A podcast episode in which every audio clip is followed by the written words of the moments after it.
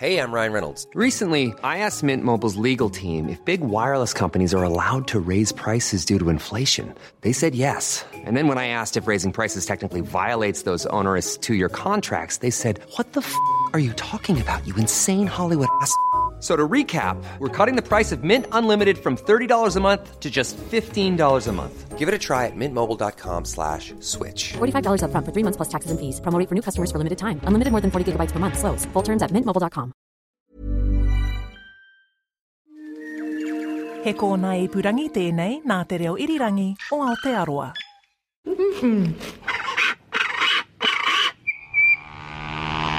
I like our changing world. Ngā mihi nui and welcome to Our Changing World, ko Alison Ballance tēnei. This week is Sea Week, a time to celebrate connection with our seas. There are plenty of marine themed events on around the country. Check out what's on in your area at seaweek.org.nz. We are marking Sea Week with a special feature from Dunedin science communicator Claire Concannon. She's going to take us in search of what is out there.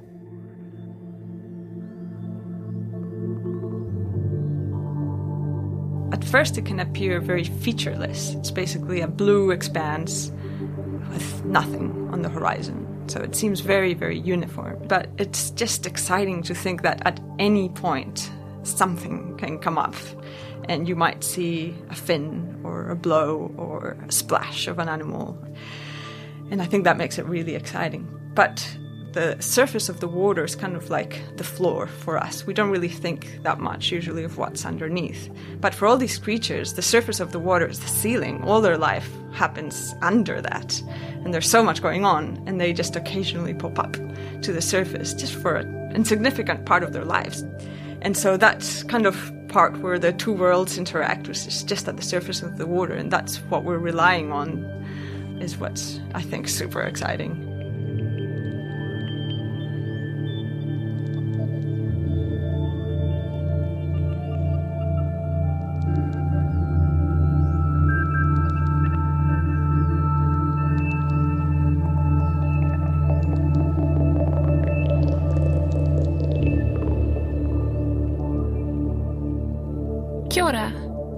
Claire Concannon tēnei.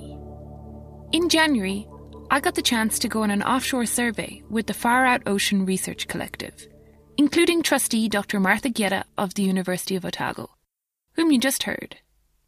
Far Out is a non governmental research trust dedicated to finding out more about the marine megafauna and seabirds that live off the coast of New Zealand.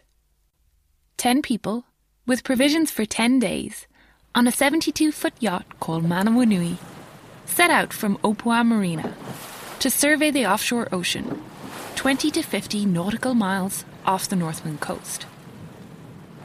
Dr. Tom Rowe, Northland native, far out trustee, and marine ecologist at NIWA, explains the goal. The ultimate mission is really to start providing a bit more of an understanding of the animals and the habitat that live offshore. So, New Zealand is quite well known for the diversity of marine mammals and seabirds in particular. We know that because of the amount of uh, marine mammals that strand on our shores. New Zealand's a real stranding hotspot.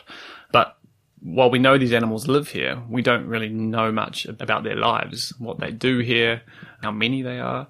And without this information, it's really hard to manage them. These populations of animals could be doing really bad and we wouldn't have any idea. There's probably at least 30 cetacean species that live within our waters offshore that we just don't know anything about. You know, obviously that's kind of sad when they, you know, we know that the ocean is changing a lot and we don't know how these animals are responding to it. Now, Northland is the ideal place for this kind of offshore survey. Firstly, it's the most sheltered part of New Zealand, giving a better chance for the conditions needed to safely conduct this research. And secondly, it has a myriad of interesting oceanic habitats, features, and currents. Northland has this quite a unique combination of different types of offshore habitat. And, and by habitat, I mean um, certain geographic features or oceanographic features. So things that are defined by the water and it's the way that it moves. So the combination of yeah, geographic features like canyons or seamounts, um, plateaus, shelf break kind of anomalies that break up the continental shelf slope. A lot of these different features are favored by different types of marine megafauna. So there's a, a particularly important feature which is the way that the East Auckland current, which is an offshoot of the famous Finding Nemo current, right, the East Australian current, it shoots off and crosses the Tasman and then makes sort of a landfall at, at North Cape. When it does, it creates a big eddy just to the east and southeast. Think of it as a giant whirlpool over, you know, tens or hundreds of kilometres of distance.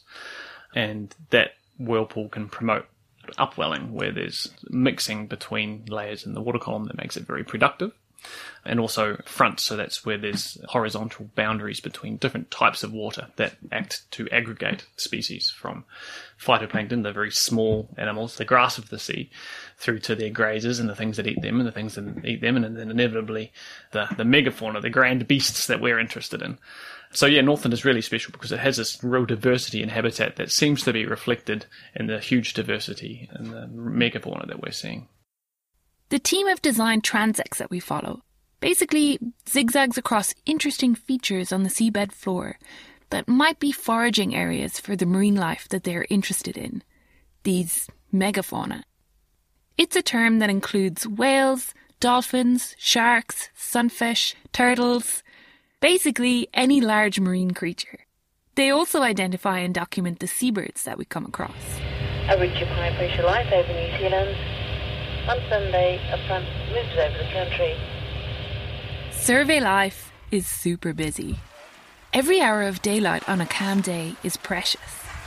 So we get in position the night before, and as the sun rises, we set off along our transect line. All day, the team, in pairs, rotate between looking out for marine megafauna, counting and noting seabird species, navigating the boat, and making cups of tea and coffee to keep everyone going. At the start, end, and middle of every transect, we pause to take acoustic recordings and to sample for oceanographic data that will help describe the habitat of the area. And at the beginning and end of every day, Far Out trustee and captain of Manawanui, Jochen Zaeschmar, does a radio check in with Annette, the volunteer who mans Far North Radio from Kaitaia. Far North, Far North, Manawanui. Manawanui, good morning, and how are you doing this lovely morning, John? Over.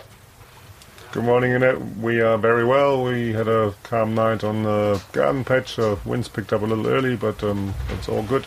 And we'll be spending the day out here, and we'll check back with you tonight. Over. Fantastic. Thank you, then. I hope you all have an awesome day out there today, and I'll catch up with you tonight. North clear. This kind of visual marine megafauna survey basically means people standing on the bow with binoculars, looking out all the way to the horizon, trying to spot something. And this is part of what makes offshore surveys like this so tricky. We're relying on good spotting conditions basically for the visual survey. So we need it to be calm and no swell. And that's harder when you're far offshore. Um, so that's one of the challenges. You don't always get these very good conditions, and um, and this is important because we're trying to survey a very big area of water, um, and these animals are scattered around. It's not like they're popping up all over the place, and so we rely on seeing them. you know, when they happen to come up, that we're looking in that general direction, and there's no wave obscuring that fin that comes up for a fraction of time. There's always a, a, magical moment when somebody yells blow or splash or mammal or strange seabird and then everybody runs to the bow grabs cameras out you know, things and cups of teas go flying and you know everything else is forgotten for a moment until we discover i guess the first thing what is it? Because we can expect anything out here. There's unlimited possibilities really of what something might be. So we would break transit and go and, and look at whatever this blow or this splash or this strange shaped fin might be. And everyone's kind of, I guess, percolating with different ideas based on, you know, what they've seen before. Oh, this reminds me of this whale shark fin I saw sticking out of the water, or they are splashed like that. Oh, I'm sure I saw a Risso's dolphin splash like that once. And so as you get closer and closer, you get these brief little snapshots as this this creature appears above the water for a brief instant. You photograph it like crazy so you can go back and look at it again, and then as you get closer and closer, the things become a little bit more clear and you see what it is. And very often out here, they're things that sometimes none of us have even seen before. So all the identification books come out and everyone's kind of discussing what, what it might be. And then there's usually some amazing moment where the animal presents itself in a way that makes the identification a lot more clear and everyone goes, oh my gosh, it's, it's a Risso's dolphin or a Arnoux's beaked whale or, you know, something really quite special. Yeah, there's a lot of excitement in the air. The scientists are, I guess you could say, geeking out. It's like the, the ultimate geeky moment when you see, yes, it's this. And so, yeah, it's, it's just really exciting. And because all of us uh, are well aware just how little data are on some of these animals, like a lot of these, especially some of the lesser known marine mammals, may only have been seen a dozen times ever. And so just one extra sighting you know, by humans anywhere is a really special moment. And so just sharing that, you know, amongst a bunch of people who are all, you know, share that same, that same excitement, that same stoke is, yeah, a, a really unique thing. Way bigger than the coastal ones. So cool! There's a few good more fins, eh? More incoming, a calf. I wonder, Marta, if we should just slowly there's so many over that way because I think we're just getting a lot of duplicates now.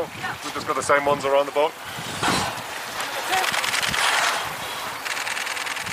The photographs they take allow them to identify the species, and for some groups, the individual animal, which then allows further study of movement and makeup of groups across surveys.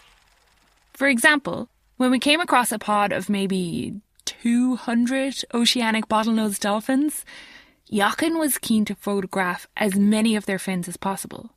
Fins that are marked with nicks and notches act as unique identifiers for the dolphins. And Jochen already has an extensive catalogue of oceanic bottlenose dolphin fin pictures that he can compare with. He's really interested in the association of these dolphins with one of his favourite study species, false killer whales. In Northland, Jochen has never seen false killer whales without oceanic bottlenose dolphins, and he would like to know more about why this is. The team also collect other data. Oceanographic sampling allows them to work out what the habitat that they are finding these marine animals in is like.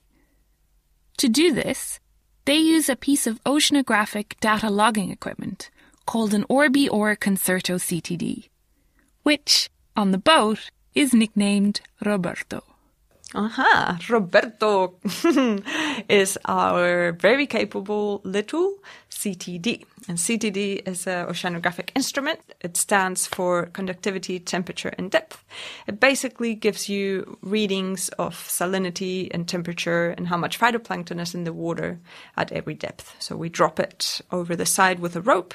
And so as it travels through the water while it sinks, it's collecting data. And then when we pull it back up, we download it and we have a record of what that water column looks like in terms of temperature and its salinity and phytoplankton. And that is very useful for identifying what type of water mass it is and how productive that water might be, how much it varies with depth, which is important as well. So we're trying to characterize what's the habitat or the environment that the different species prefer. And so as we accumulate more and more sightings, we can start saying, okay, well, sperm whales or these offshore bottlenose dolphins prefer these areas that have certain depth or a certain topography or a certain oceanographic signature. And so it's all about trying to understand what's their habitat. What does it look like?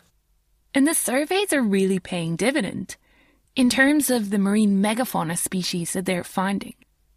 Like just in this year's survey, we came across common, striped, Risso's, and oceanic bottlenose dolphins. We spotted loads of sunfish. We saw a mako, a hammerhead, and a juvenile whale shark. And the team identified sperm, Bryde's, and sei whales, as well as the probable first New Zealand live sighting of an extremely elusive species of beaked whale. Beaked whales are, at the best of times, just really hard to see. They are very shy. They're almost always an offshore pelagic environment. You wouldn't normally see them in the coast, so it's not the kind of everyday um, cetacean. So seeing a beaked whale is already really, really exciting. They're deep divers. They spend a lot of time underwater. They come up to the surface just for a tiny bit of time. So we see them very rarely. So we were very excited just because of the fact that they were beaked whales. But when we started um, looking at the photos, we couldn't tell straight away which species of beaked whale it was. And beaked whales are relatively hard to identify unless you're very familiar with them, just because we know so little about them. But when we started going through the guide, it was hard to know which ones they were. And we started to realize that it was probably quite a rare species of beaked whale.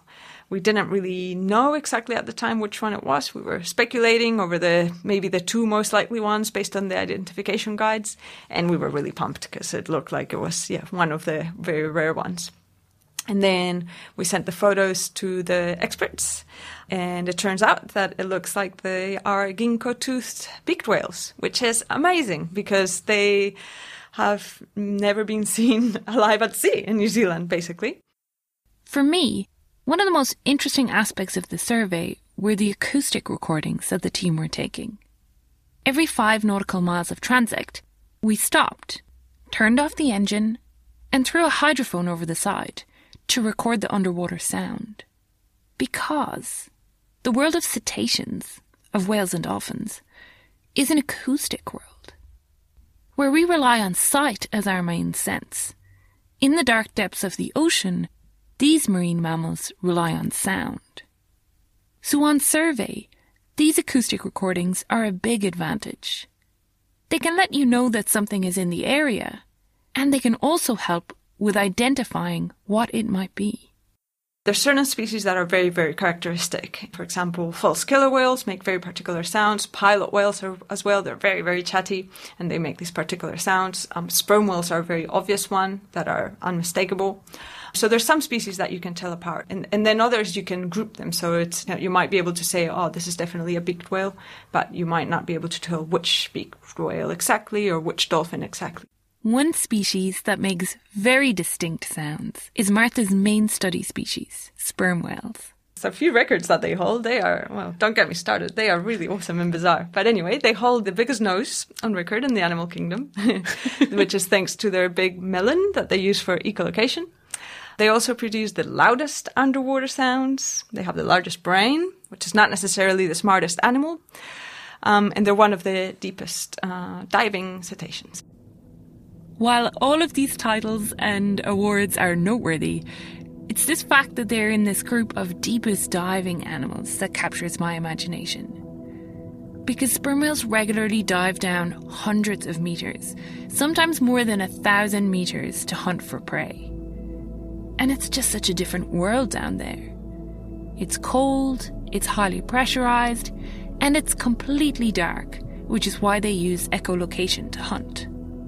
So they make these clicks to get an echo from what's around them.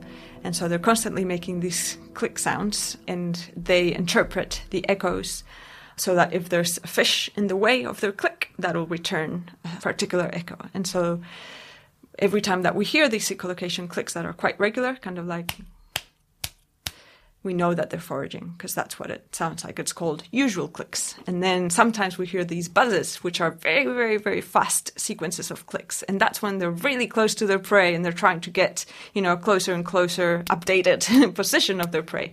And so that tells us that they're attempting to capture a prey.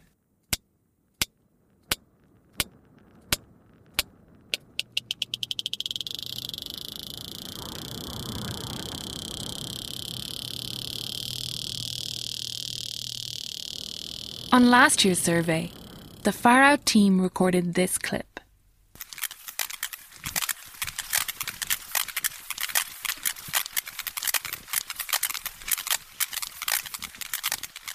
That's from a very large pod of sperm whales. And very large for sperm whales is it was about 40, 50 animals, which is incredible.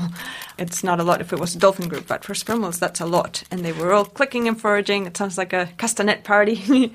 and it was super exciting to see so many sperm whales in the same area. That's something that we don't see every day. Certainly not at Kaikoura, where you usually see Um, you know, if you're lucky, two whales together, it's usually that they're scattered around. Uh, so seeing a big social group of sperm whales like that was pretty amazing. Yeah. So, and you have taken some pictures to ID these sperm whales, Mm-hmm. and so far they appear to be a completely different set to those in Kaikoura. Isn't that correct? Yes, yeah. So most of the animals that we were seeing uh, up north in this big group um, were smaller than what we often see at, at Kaikoura. So that's likely to be a mix of uh, mature and immature females and some immature males. There were some juveniles, but there were a few large males, which would be similar in size to the ones that we see at Kaikoura. And those are the ones that we were trying to match. And so far, it doesn't seem like there's any matches with Kaikoura. And certainly the females and the younger individuals, we, we don't see at Kaikoura because we there's hardly ever females seen at Kaikoura. So it's definitely a new set of individuals and really exciting actually because we know next to nothing about the female sperm whales in New Zealand. And so it's really exciting to see that there's this area where we can more or less reliably find mixed groups of sperm whales, including females and juveniles. And it creates a really exciting opportunity to, to study the females and find out more about the breeding part of the population. I mean, 50 sperm whales is a lot of whales. Did you know that they were going to be there? We had no idea. We were really hoping to find sperm whales. From the whaling records around New Zealand from last century, we knew that this was an area where a lot of whales had been hunted, particularly very high numbers of females. Um, so we were hoping that we'd see some females, but we didn't really know what to expect. And so finding them and in those sort of numbers was just incredible. It was so, so exciting. Yeah.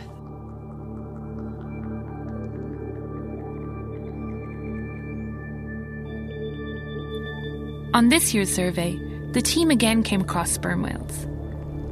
When we stopped to do an acoustic recording at the end of our first transect, Martha heard the regular foraging sperm whale clicks and used a directional hydrophone to figure out where they were. The slight wind that had been blowing all day dropped off completely, and the sea turned to glass. And all of a sudden, we started to see regular blows the sign of a sperm whale that's come to the surface to catch its breath. So the dinghy was launched to enable the team to get closer, in position behind the whale to get the important ID shot as they dive and flick their tail fluke vertically. And so this became our afternoon. Looking for blows, travelling across the calm ocean, close to the whales, to take pictures, and to try and pick up any skin that fell off them as they dived, because it can be used later for genetic analysis. There was no land in sight, just our boat and the whales. And as the sun got lower, the whales stopped foraging and they grouped up together. Thirteen of them, all in a line. And they didn't mind as our boat drifted amongst them, with sperm whales either side, just breathing gently. And just as they started grouping together, the team took an acoustic recording, and they captured something other than foraging clicks.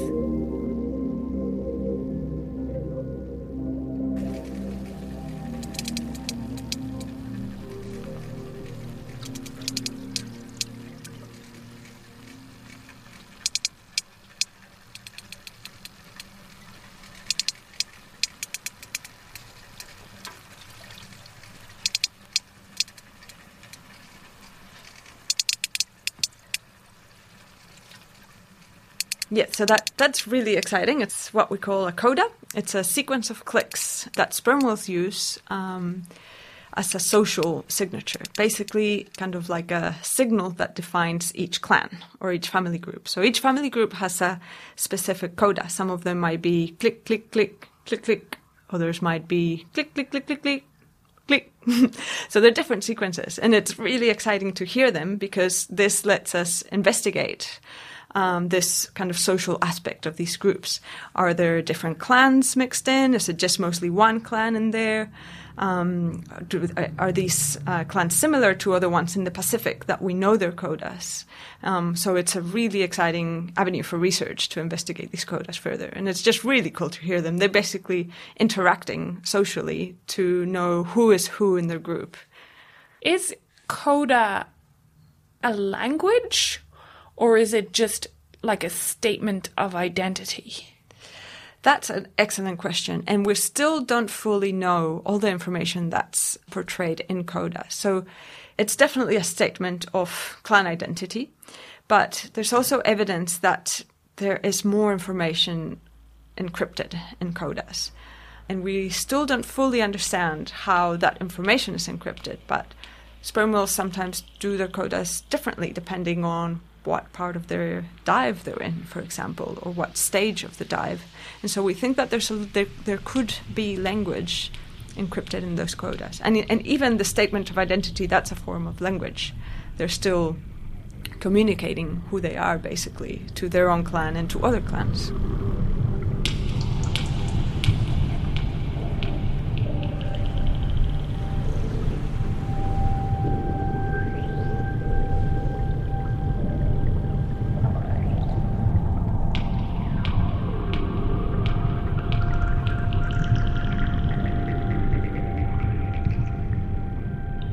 But yeah, it's really cool that over the last kind of decade or so, I suppose, there's been a lot more research into this, um, into the sperm whale language and the culture behind it. So a lot more information on how those codas are used and how they evolve, um, and how they are, are a reflection on on the fact that these animals have culture and have these really complex societies, and they teach their you know younger generations, and so that's that's really really exciting, and we're really stoked that we can contribute to this now as well by having you know having the the New Zealand portion of sperm whales uh, having their codas and being able to fit that piece of the puzzle into the bigger picture. Super exciting.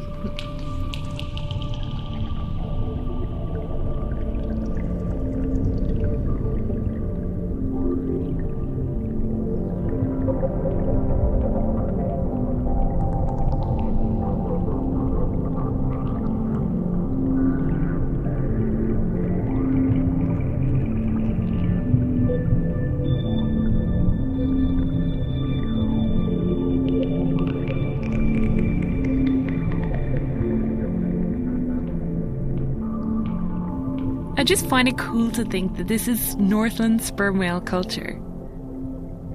And how good is it to be living in a time where we can study these amazing creatures and understand their lives rather than hunt them?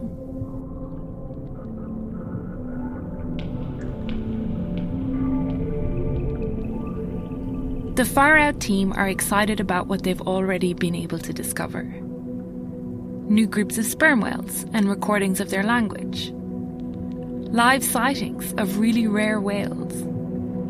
In figuring out this dynamic of the Northland false killer whales and oceanic bottlenose dolphin groups that hang out together. And these are just some of the contributions in an offshore area that seems to be full of surprises. So, what's next? Well, the team plan to return next summer and they hope in winter too. Because that's what's needed more surveys, collecting more data, finding more of what is out there. Captain Jochen probably summarizes it best.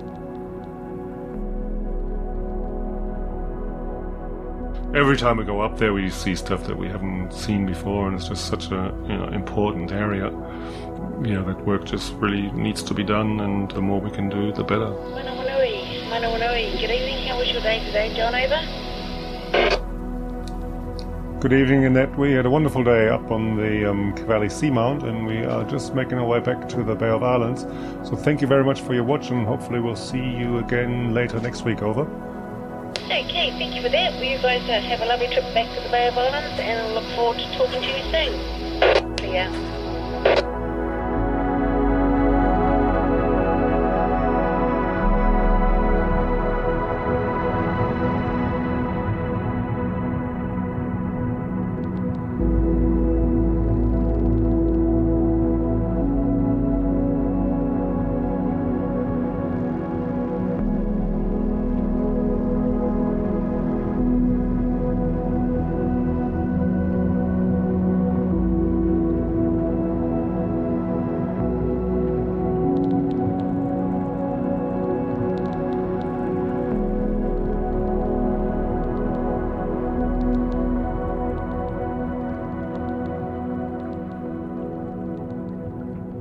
Thanks, Claire. In Search of What Is Out There was created by Claire Concannon. Thanks to all the members of the Far Out Ocean Research Collective Marta Guerrero, Tom Brough, Jochen Zaeschmar, Sarah Dwyer, and Lily Kozmian-Ledward. Original music and sound design was by Grains, the Wellington based synthesizer duo of Perry Hyde and Callum Turner. Find them on Instagram at grains underscore NZ. And Claire says, please share this story far and wide. You can listen again and see some photos of what the expedition saw on our webpage, rnz.co.nz slash Our Changing World. You'll find Our Changing World, the podcast, wherever you listen to podcasts, and you will find us on Facebook and Twitter as RNZ Science. Thanks for your company. I'm Alison Ballance. Catch you next week. Pō mārie.